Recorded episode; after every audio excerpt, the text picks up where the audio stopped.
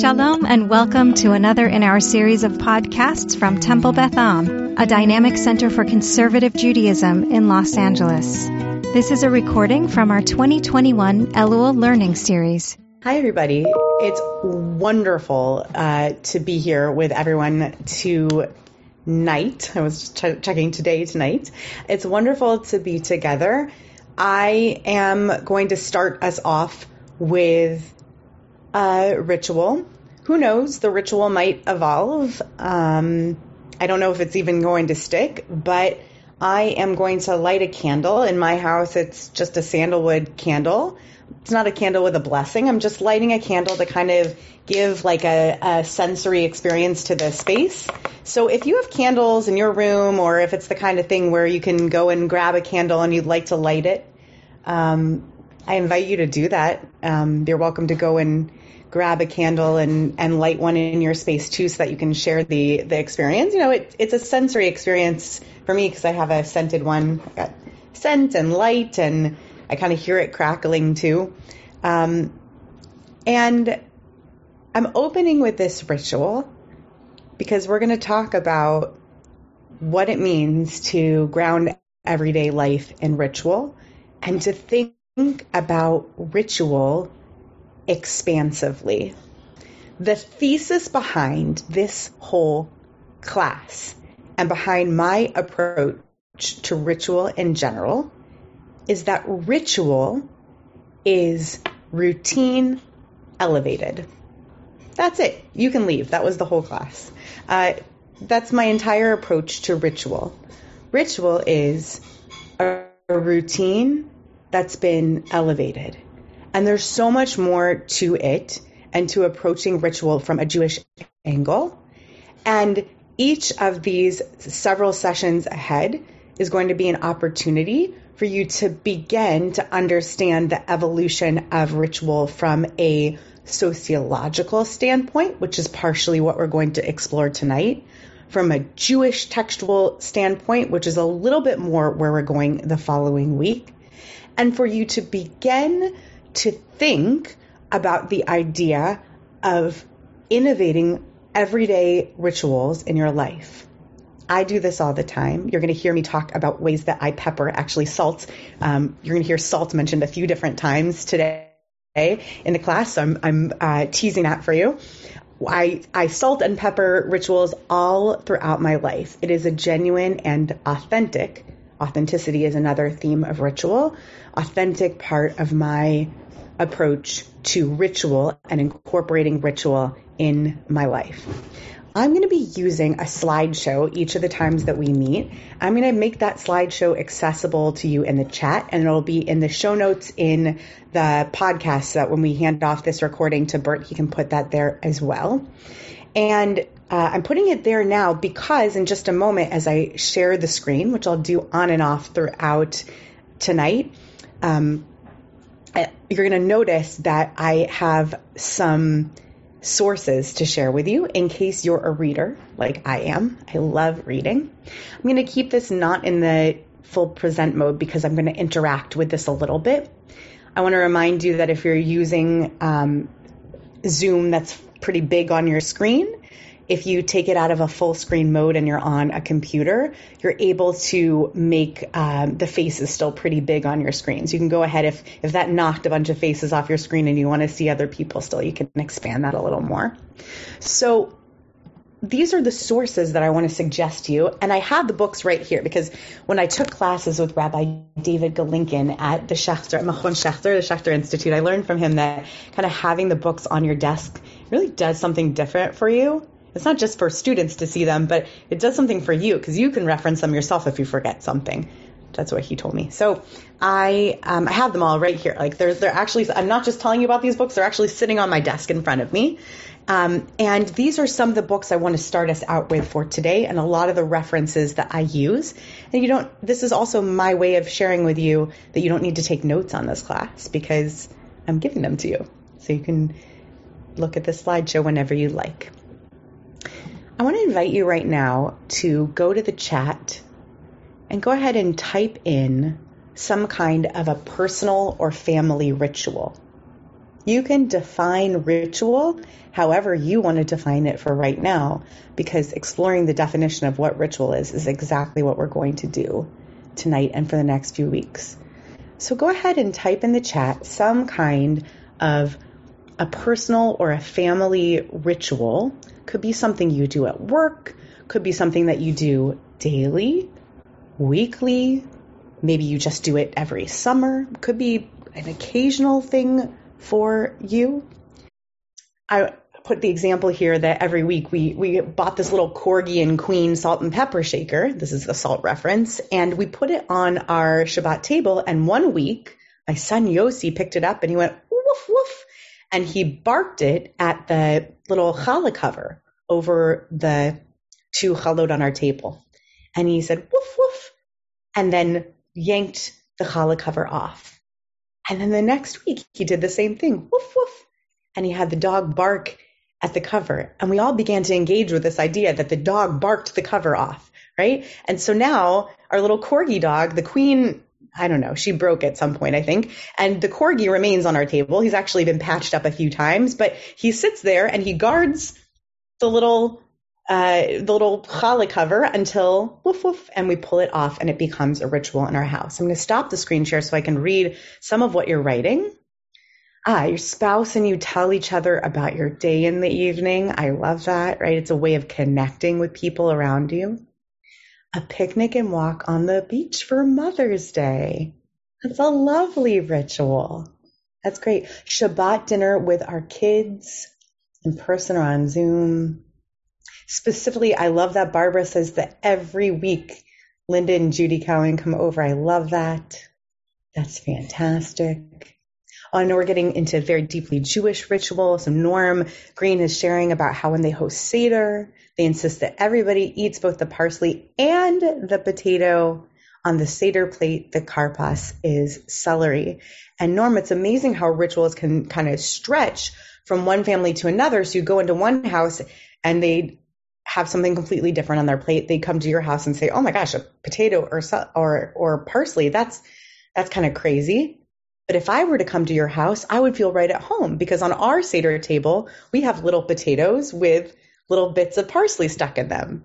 So it's amazing how ritual, even disparately, can pull us together because your Seder table and my Seder table have the same ritual objects on them for consumption. So ritual and food also go hand in hand as we're hearing. Reading a Jewish story on Friday night after dinner, having a conversation about the meaning of the story. That's great.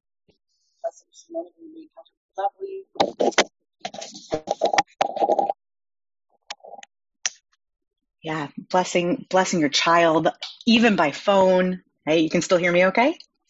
Yeah, good. And uh, my mom needle pointed the same Atara for each of her grandkids off the collar of the talit. I love that. You know, that's, and that's where tradition and ritual intersect. And of course, that's a ritual object. So we might get to that idea of the intersection of tradition and ritual, routine and ritual. Where does one stop and one begin? Great. I'm going to return now to our screen share. Okay. And there's going to be time for us to hear each other's voices too, but I want to go back and forth because some people are going to be sharing by chat and some people also by voice. So we're going to go back to this, um, to the screen. And I'd like us to start now that we're thinking about what rituals we have in our lives. I'd love for us to actually share what, um, what ritual is in our lives. So what I'm going to do is I'm going to put a link in the chat. When I put that link in the chat, you can click on it and open it up in your browser. And I want you to answer this prompt. Ritual is. Ritual is, and you're going to answer it however you like, and we're going to see it grow. So I'll pull this up on our screen too. We're going to make a word cloud together about what ritual is to us as we begin. Here we go right, so I'll put my answer. Like ritual is is okay. So as soon as other people will add stuff, we'll see it all gathering here. Good. It's calming and important. That's great. You can put in the chat and I'll add it too. Good. I like that. Yeah. If you put in the chat, I'll add it for you. Great. We'll see if there are any duplicates. because those words will grow. Inspiring. I love this. Great. Great. Grounding. Hmm, anything else?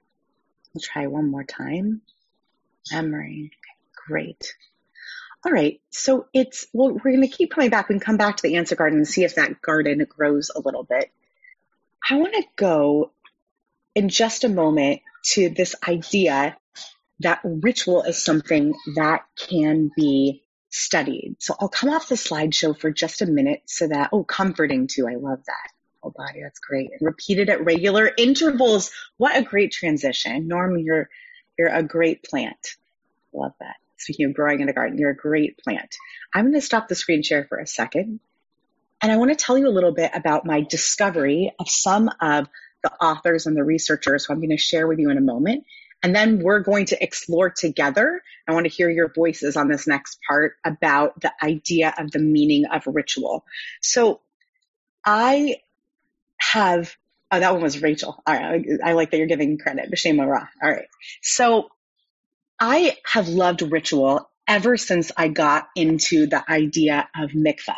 So years ago at American University where I was studying, I met um, Rabbi Leila Gal Or, and she introduced me to this idea of mikvah as ritual and as ritual practice. And over the years, I became twice trained as a mikvah guide. And this idea of ritual immersion is something that really stuck with me. I love the idea of ritual design. What appeals to me, what's compelling to me is the concept that something that is an ages old act, like covering halot with a challah cover, can be innovated, can be um, not improved upon, but rather grown and refreshed by a little kid barking a dog at the cover. Right? That can be done at any time. And that's what ritual innovation is. It's creating something there. And even more importantly to me, what became beautiful about mikvah in my eyes was learning over and over again that there's no, there's nothing tainted in an authentic ritual act through the innovation that's done. So when somebody adds a step to a wedding ceremony, when somebody adds a poem or a foot washing ritual to their daughter's baby naming ceremony. There is nothing lost. There's no erasure. There's no ruining or spoilage of the authentic ritual. It is rather an elevation of that ritual by their buying into it and lifting it up and making it more their own and connecting it to that authentic ancient ritual. I've loved it ever since. I've been teaching a class for the past four years called Et Ratzon at the Ziegler School of Rabbinical Studies, which is a first year class that centers on personal spiritual growth. And in that course, as I wanted to focus on ritual and ritual innovation and the idea that from the very get go, all Jews, but especially Jewish leaders are ritual innovators and teachers, I discovered the work of the Stanford Design Lab. And that's where I found this work of Ozenc and Hagan, who do these books, Rituals for Work, and now they've come up with Rituals for Virtual Meetings. And this next little part comes from some of the research that they did in their Stanford Design Lab. Now, they are doing very Jewish work, but not necessarily with Jews. You're going to see lots of resonance with Jewish stuff in what they do. But what they're interested in doing is taking surgical teams, right? They're interested in taking tech workplaces where they have people working in Japan and also in Pakistan and trying to find ways to use ritual to bring teams together, to create human connectivity. And I would dare say, bring a little bit of spirituality into the mix by using ritual in those spaces and teasing that out. So I want us to take a look at this chart and fill it out together this is a piece that I pulled from the book. The reference is at the bottom from Ozenc's first book for Rituals for Work.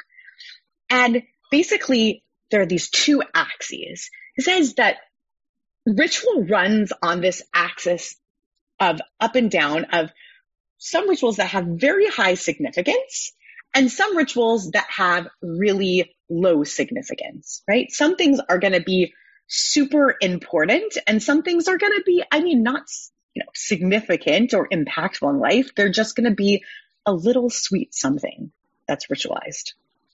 And then on the other axis, you have how frequently it happens. This is what Norm was referencing. Some things we do regularly. They happen every hour or every day or every winter. And some things are truly once in a lifetime. And in each of these quadrants, we have the types of rituals that we recognize in our world. So I'd love to come up with some examples that fall into the categories at hand. Right? I'd love to think about, for example, what's a high significance once in a lifetime ritual? You can unmute yourself and add. A wedding. Uh, fantastic. What? So, so a wedding. Or a Can I, mitzvah. Wedding. What? What was that? A bar or bat mitzvah. Great. A graduation. Great. In in their book, I love the example given. Hagan and Ozenc uh, put oath of office, taking the oath of office. I love that. Imagine that's truly once in a lifetime. Great. Let's go to something that's once in a lifetime, but it's way down on the scale of, significance. Oh, I see some people are putting in the chat too. A funeral for a parent. There you go. Um, the Upsherin. Oh, I just did that one and cried all the way through. My little boy. What's what's a once in a lifetime but less significant? That's a tough one. Think about workplaces. The 25th day of third grade. First kiss. I love that because it's not necessarily significant. That's great. What did you say, Norm? The 25th day of third grade. I love how specific that is. That's really wonderful. That is. I don't know if this is a thing in California, but in Toronto, it's very much a thing to count off the first 100 days of kindergarten. Sure. Great. The 100th day of kindergarten. Great. I love this because this is so Temple Beth Am. I swear this is the example that's given in the book. Intern goodbye lunch.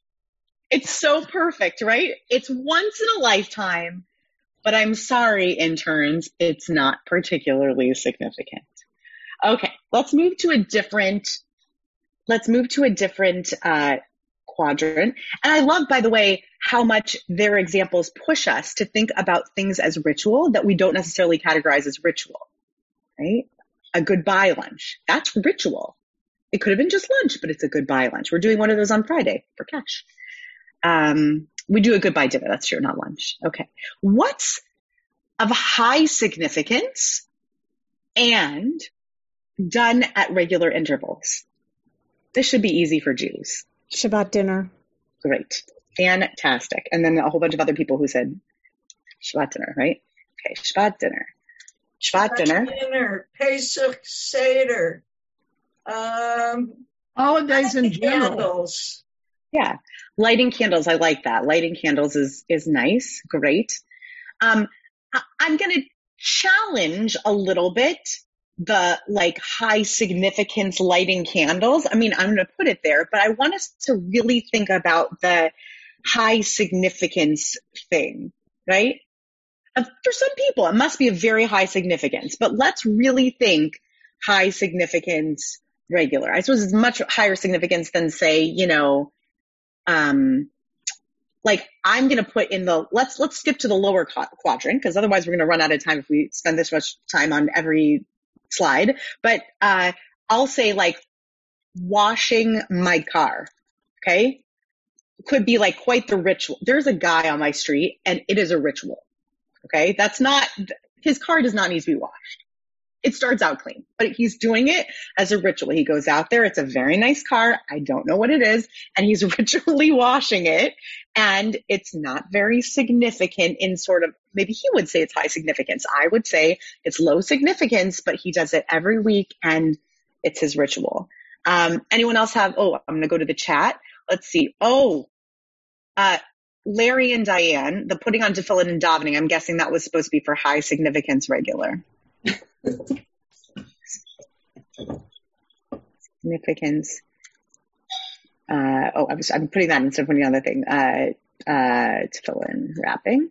Yeah, the difference between routine and ritual. Absolutely. so we're going to get to the definition of that in it very, very shortly. Thinking of my career was teaching in high school, and there's very much a regular rhythm to the school year. Hmm. Um, and it wasn't religiously significant, and it really didn't feel professionally significant until I got near the end. Sure. And I was thinking, oh, I need to do this X or Y more times. But uh, the the routine of you know the school year is a routine that I suspect a lot of people live with, even though they may not think of it that way. Can I throw hmm. out a challenge here? I think that there's a distinction that we're not making between ritual and routine, and it's not just that ritual is religious. And the example I will use will be performers, whether they be athletes or performers. There are a lot of things they do as a matter of routine because they practice and they do these things in order to, to, to perform. But then there are certain things they do as a matter of ritual. Correct. And for them, the ritual has meaning beyond the um, repetition or practice or preparation. It Correct. has some some what's the word? It, almost irrational um, basis. Yes. So I think Correct. when you talk about washing your car, that's just routine. But so th- if you have to wash your car in order to go visit your parents, for example, maybe that's a ritual. So, right. I'm speaking of washing, washing one's car as sort of a weekly prized possession. You know, maybe a better, I'll, give you a better example of one. All right. A weekly polishing of a trophy, which is basically that with this guy's car. All right. So, uh, like a, uh, it, it, it doesn't, I don't want to give away the, the what makes a difference right now because we're going to get there in a minute but there is a significant difference and it's answering exactly your your challenge. So we'll get there in just a moment i promise. Uh, we're going to go to the next slide. Um, great i like your thumbs up there. Um, seventh inning stretch love that. That's so great although i think that larry herman might argue that that's significant but i'm going to put it here seventh inning stretch. Um, i think it's very significant too in its own way. All right. Do rituals work I wanted to show you this picture and then I'm going to tell you a story. Okay. I love this picture so much. You know what this picture is of? Anyone want to take a guess? Prisoners in Alcatraz. You might think that's actually what I thought it was at first was a prison dinner. It's not. This is going to be fun for the podcast. It's a, it, I'm going to describe it a little bit. There's some, appears to be five men and they're eating something. Firemen. Very good, Bonnie. Excellent. I don't know if you clicked on the link on your own. I did not. I did not. Fantastic. That's a very good guess. I don't know how you got to firemen, but yes, these are firemen. They eat together a lot. That's that is exactly right. And Bonnie, I think that someone should write a children's book about what I'm about to tell you. Okay, so uh, because Bonnie, I think you would love to read this children's book. This is the story of how a researcher, and you can read about it from, um, uh, you can read about this researcher and a little more about this story in the link that's on this slide. This researcher found that there is data to prove that firemen who eat together save lives. Okay, firemen who eat to, firefighters of all genders who eat meals together, more lives are consequently saved after those teams have eaten a meal together. And that became the basis of an entire project called the Spaghetti Project by Erica Keswin, who is the author of the Rituals Roadmap book that I am recommending as a part of the reading list for this class. And it's an amazing thing to think about the effectiveness that ritual can have on teams and on individuals. So it's an important question to ask, like, why bother with ritual? Well, what's the point of ritual? I dial it all the way back to the question of do rituals work? And that's what interests, interests the social scientists who study these topics, right? Well, like, what's the point of doing rituals if they aren't actually effective at doing what they say they do? And they're very effective. And we're going to talk about some examples, some other examples of people who do this. And this goes to one of the things that Larry was referencing, which is that people individually and on teams who have important tasks ahead of them have routines that they need to follow or choose to follow. And they also have rituals. So there are some examples, beautiful examples of this given in her book. Uh, it is kind of like the placebo effect for medicine, Tybal, but it, it's something more than that because it may actually achieve something beyond placebo. It achieves uh, something that we're going to get to in the very last slide, but I will tease out, which is something called psychological safety. Okay, it's one of the three P's according to Erica Keswin. So you're right, there might be a placebo effect there, but there actually is a psychological safety that's achieved for a group when a group ritual is performed or takes place. So Keswin tells this great story in her book about the New York Times snack cart and how every day in the busiest press room that you could possibly imagine, people furiously typing away at their desks. At a certain point in the afternoon, a snack cart would roll through and everyone would look up, get up from their desks, and they would all congregate. They would grab their snacks from the carts and they would take a break together. And it was this terrific bonding event. And all of a sudden, there were some cuts one time in the newsroom and the the snack cart disappeared.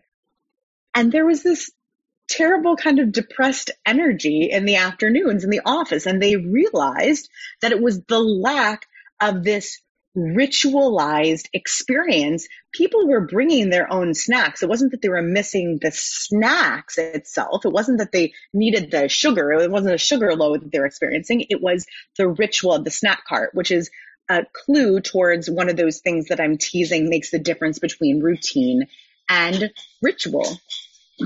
Hello. The next thing Mama. is the haka. Mama. Hang on just one second. Are you blowing out my candle? Let's make my ritual very difficult if you blow out my candle.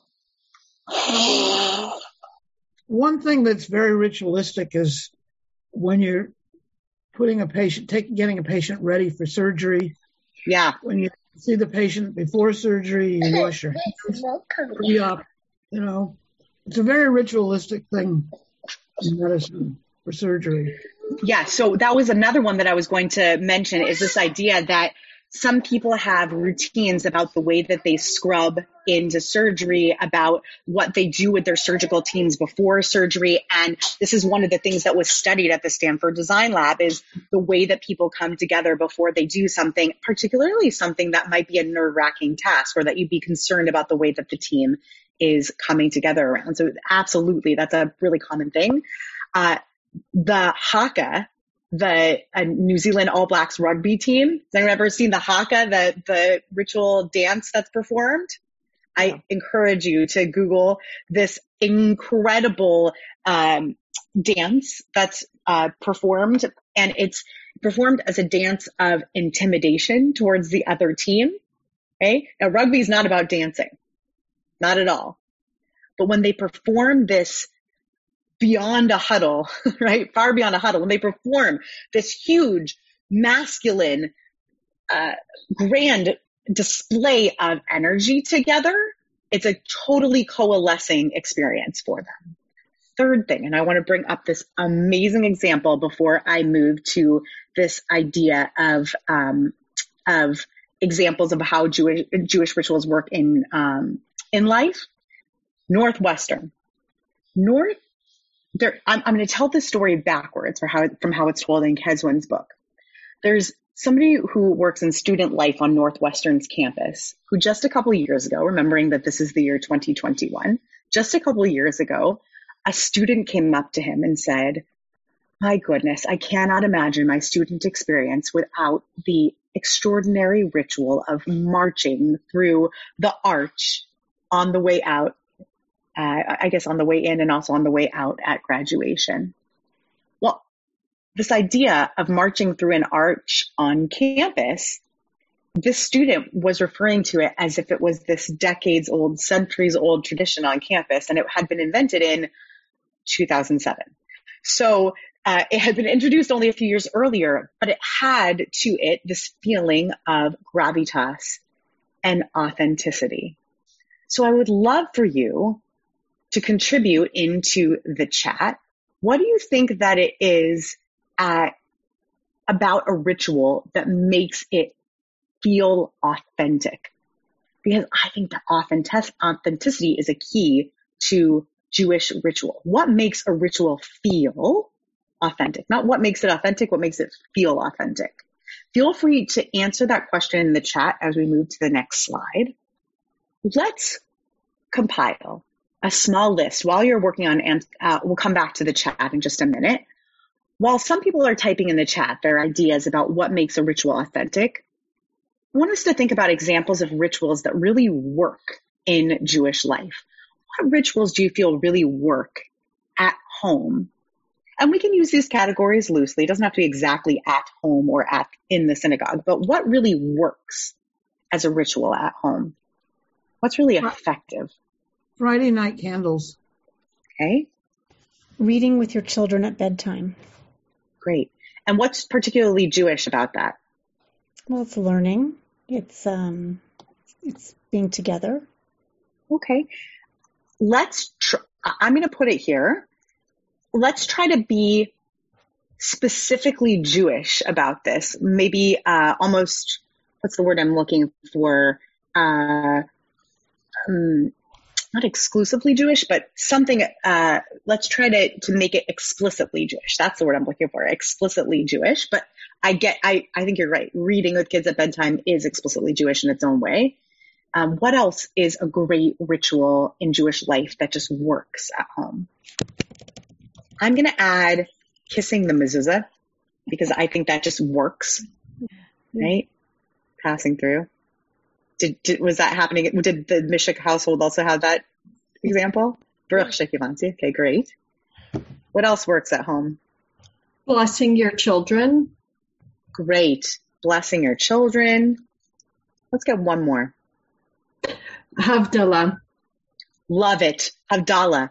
Yeah, that, that's fantastic, right? Don't just bring Shabbat in, but let Shabbat go and re-enter the week together. I love that idea. Great. What's an example of a ritual that just works in Jewish life?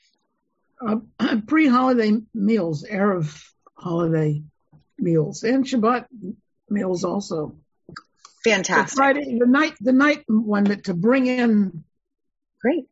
The, the holiday to bring in the holiday. Fantastic. Let's go to the synagogue. Let's go to communal life. What's a ritual that just works. I love this the spontaneity, but not in shul. That like when certain announcements are made, there's this automatic response of like Mazel Tov or Yasher Koach or whatever right. is the appropriate greeting that everyone seems to do simultaneously. Um, I put in the chat on the high holidays. Uh, hearing yeah so far. I I think the whole having a kiddush for most congregations, which is an actual meal where people can have conversation because there are many faith communities that don't do that. Great. Fantastic. I love that. This idea that, that um, it, it really is connected to this idea of Seudat Mitzvah, right? You've done a something. And I, by the way, could throw Seudat Mitzvah into the like at home or maybe that middle Venn diagram category where that really that really nails it. That's the spaghetti dinner uh, cream on top, right? That's that's what makes the event, right? You've you've all gathered around, and then that really makes it great. What else? Hearing the Torah on Shabbat and holidays. I totally agree. Great. And I would add in here, and I know daily, really. What's that? Even Monday and Thursday and Saturday night, not just right. on anytime that the right anytime the Torah is read and there's this ritual kind of gathering around and having a sensory experience of the Torah that isn't just reading in the book. I agree. I, I would add to this, even though it's sort of an at-home thing as well. Hmm, in fact, I'm going to add it to the at-home category. I'll add, I think Shiva works. I think Shiva as a general ritual and all the rituals around Shiva as a category work. We're going to stop here to go to the to the next slide, but first I want us to stop the screen share and go to this chat so we can think about the things that make ritual authentic. Um, transition, making it not forced. Great, being a part of something with others. Positive feedback, either internal or external. Okay, feel connection to the past, the present moment, or to the future. Even better, all three. I love that. Oh, good. And then people were adding in different examples of that. I love that. Yeah. Understanding what's expected. That's good. That's good. I think when we get to what makes a Jewish ritual feel authentically Jewish, we're going to come up with other answers about, um, for example, when it comes to the liturgy, the idea of incantation ritually. Why is it that even the most secular Jew doesn't request of a rabbi to do mourner's Kaddish in English? The answer to that question for me lies in the idea of a ritual and incantation. The idea, not to, I'm not making light of the idea that, you know, Harry Potter or witches and wizardry are connected to um, Jewish recitation of mourner's Kaddish, which is a, a, critical and uh, sweet piece of our tradition, but rather this idea that we actually believe that by saying a formula of words in an ancient language, Aramaic in this case, can somehow affect something, maybe in us, maybe in the heavens, maybe for the soul that we've lost. So there's something about the ritual of that that's really important. So authenticity to Jewish ritual has its own sensibility as well.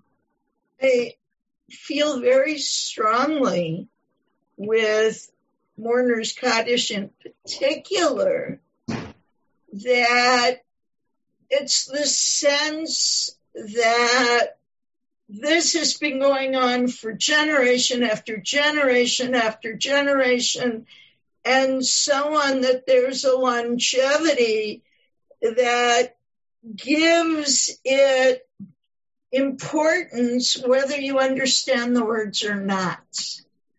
Um, and Absolutely. The, easier if you don't, in fact. And and to me, I, I think some of us are reacting to the word incantation like magic spell the only one who's going to feel uplifted from mourner's Kaddish is the mourner. And that's a maybe. Um, not necessarily, but maybe. but it's, I mean, I just think we need to, to think about that. Excuse, excuse me. Yeah, um, admit. I, uh, I, I, I, I have a tablet here because uh, I didn't want to interfere. Uh, uh, uh they uh, use uh, several of our computers for YouTube, so I don't know how to share. But with regard to the Kiddush, well, you know, everybody knows Abe and I loved to do uh, Kiddushes at Shul. But how do I take some ceremonies into the home uh, with Abe who cannot go outside uh, uh, and go to the shul anymore. What do I do? What do we do? So frankly, we have uh, every Shabbos, we have uh, like a smoked fish, what used to be the brunch, but now we have it for a Shabbos lunch. And, uh, well, uh, always ensure Adon Olam kind of was like the little segue to go to the kiddush. And so we do Adon Olam named And uh, Abe now is drinking beer. So uh, we make shehakol on, I do, we do the kiddush, make shehakol on beer. And uh, the, the blessing on the breads. And that way, that's every Shabbos that we're doing that. Now we've been doing it now for the longest time, uh, and too long a time, to tell you the truth. But it does, it, it, it does, it is somewhat ritualistic and it is something of a crossover from what was to what is for us. That's it. Annette, that is such a beautiful example of the way that somebody can exercise ritual and innovation and invoke authenticity. Forget Jewish authenticity. It's just an, an evocation of the authenticity of Kiddush, a little smoked fish or whatever that makes it kiddush and the Adon Olam, right? And that transitional moment you described it so well. And that's exactly as we approach this idea in this course of innovating for ourselves, rituals in our homes. That's exactly the sort of resonance I would love for us to seek out. I'd love to hear from Tybal, and then we're going to go to a short activity together. So, Tybal, jump on in.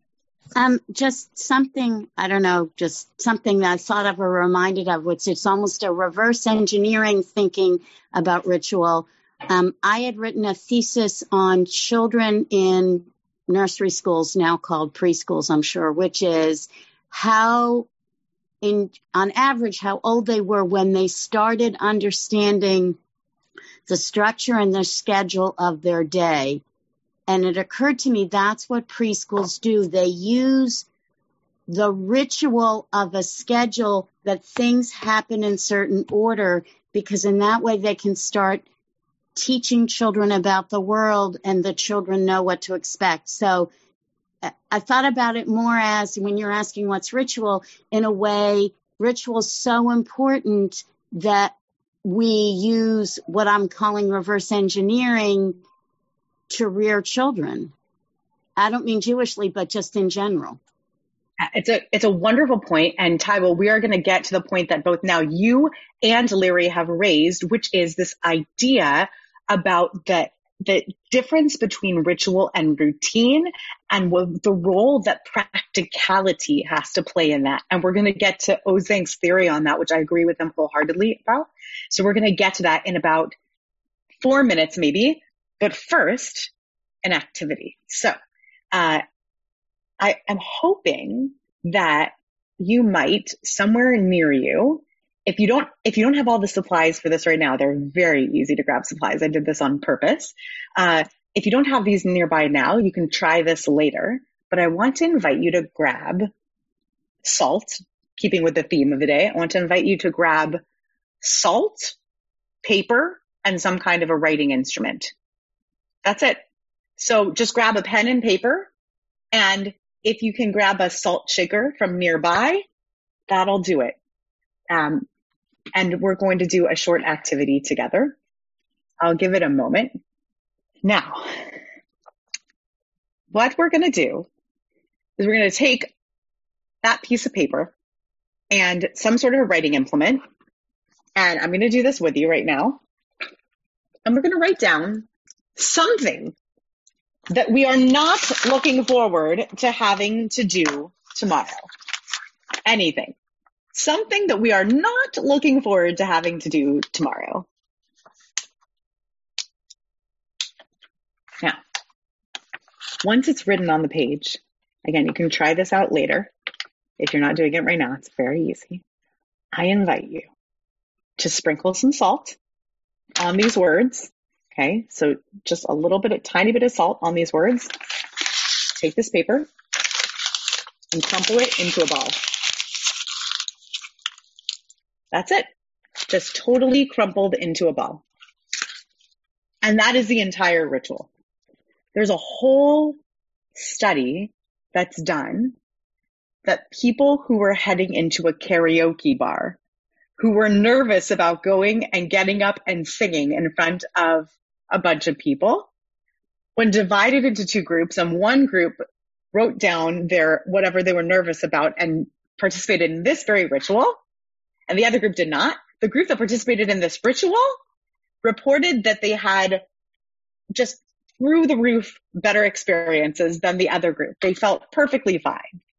Little rituals in our everyday life just work. Almost anything can be ritualized. And the point of this ritual is to get ourselves also on the extreme away from Jewish ritual and also away from the extremes of the complexities that can sometimes mire uh, our attempts at creating ritual. Like, oh, they must be complex. They must have fancy things involved. And instead, think about simple things. I'll give you another example from Ozenc's work. We can look at a couple of these videos about some of the rituals invented in our next course.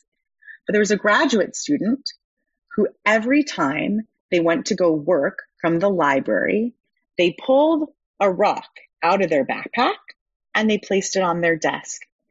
And thus began their writing time.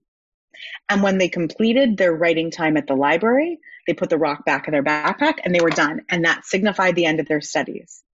And that did it for them. It ritualized their experience. What rituals do is they decrease anxiety.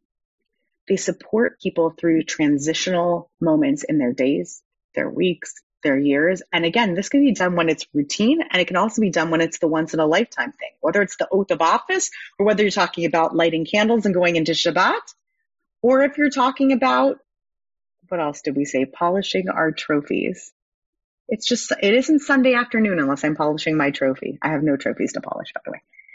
It helps with group motivation and bonding. Like I said, when I gave that example of the spaghetti dinner with the firemen or also the example of a surgical team scrubbing in, right? It increases creativity, helps people in letting go of their anxiety, their creativity goes through the roof, but also it awakens things when people say, Oh, I, I've lit a candle. Now, now I'm in the zone. It improves the quality of the experience because you've elevated something. It's no longer just ritual, it's routine. You've elevated the experience so it becomes a better quality. It helps to release people from the things that they're stuck in the cycles of doing and it's actually proven to help release from addiction. There's a really wonderful study in Ozenc's book about this. It also helps people feel in control. I can't control that I have to do something tomorrow, but I can write it down on a piece of paper. I can sprinkle something on it. I can crumple it in a ball and I can say, whew, I am releasing some of my big feelings about what I have to do tomorrow. Here are the principles of rituals that can be distilled from all of what I just shared. This is finally getting to the point of then what makes a ritual a ritual. If all of the above is true, then rituals must have a magical je ne sais quoi factor. They must. There has to be a little bit of a something sparkly and special about them. Otherwise, there's nothing to it. Number two, rituals have to be done with kavanah. Ozenc and Hagan wouldn't say kavanah, but I say kavanah. They have to be done with intentionality. You can't just do them. That is one difference between routine and ritual. They can't just be done. Okay. You can't do it mindlessly. It must be done b'chavana, with intentionality. The person has to be tuned into it being a special moment, or the group has to be tuned into it being a special moment. Otherwise, it is not ritualized. It's not ritual. Number three, a ritual carries a symbolic value that gives a sense of purpose, and that's beyond the practical. Now, what I love about this definition, I am finally answering your question like 40 minutes later, Larry, but here's what I love about this exact wording. It doesn't mean that there cannot be any practical purpose to the ritual, right? Maybe it does make my trophy a little shinier, right? Maybe my Shabbat table actually could use the light produced by the candles. But that can't be the sole purpose of it. It can't just be for practical purposes. It must also be something beyond the practical. And that's what makes it ritual. And fourthly, a ritual is not stagnant. It has to evolve over time to better suit the people and the situation. So a ritual doesn't stay the same. Eventually, a ritual becomes something new, either in the hands of the next generation or maybe just in the hands of the same family. Even the ritual of the little dog on my table has become something different. These four principles are the principles that the Spiritual Design Center at Stanford came up with. I add two principles.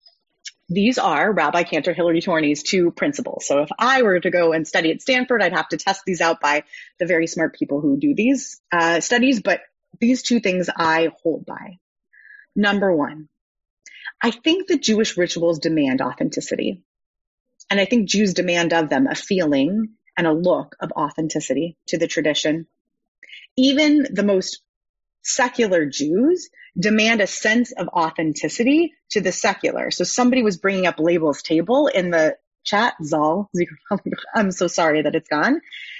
The idea of gathering around Jewish deli cuisine still relies on what makes for authentic Jewish food, right? There's something about it that, that demands an authenticity to the experience that wouldn't be the same if those same humans were sitting around a pizza. It just wouldn't.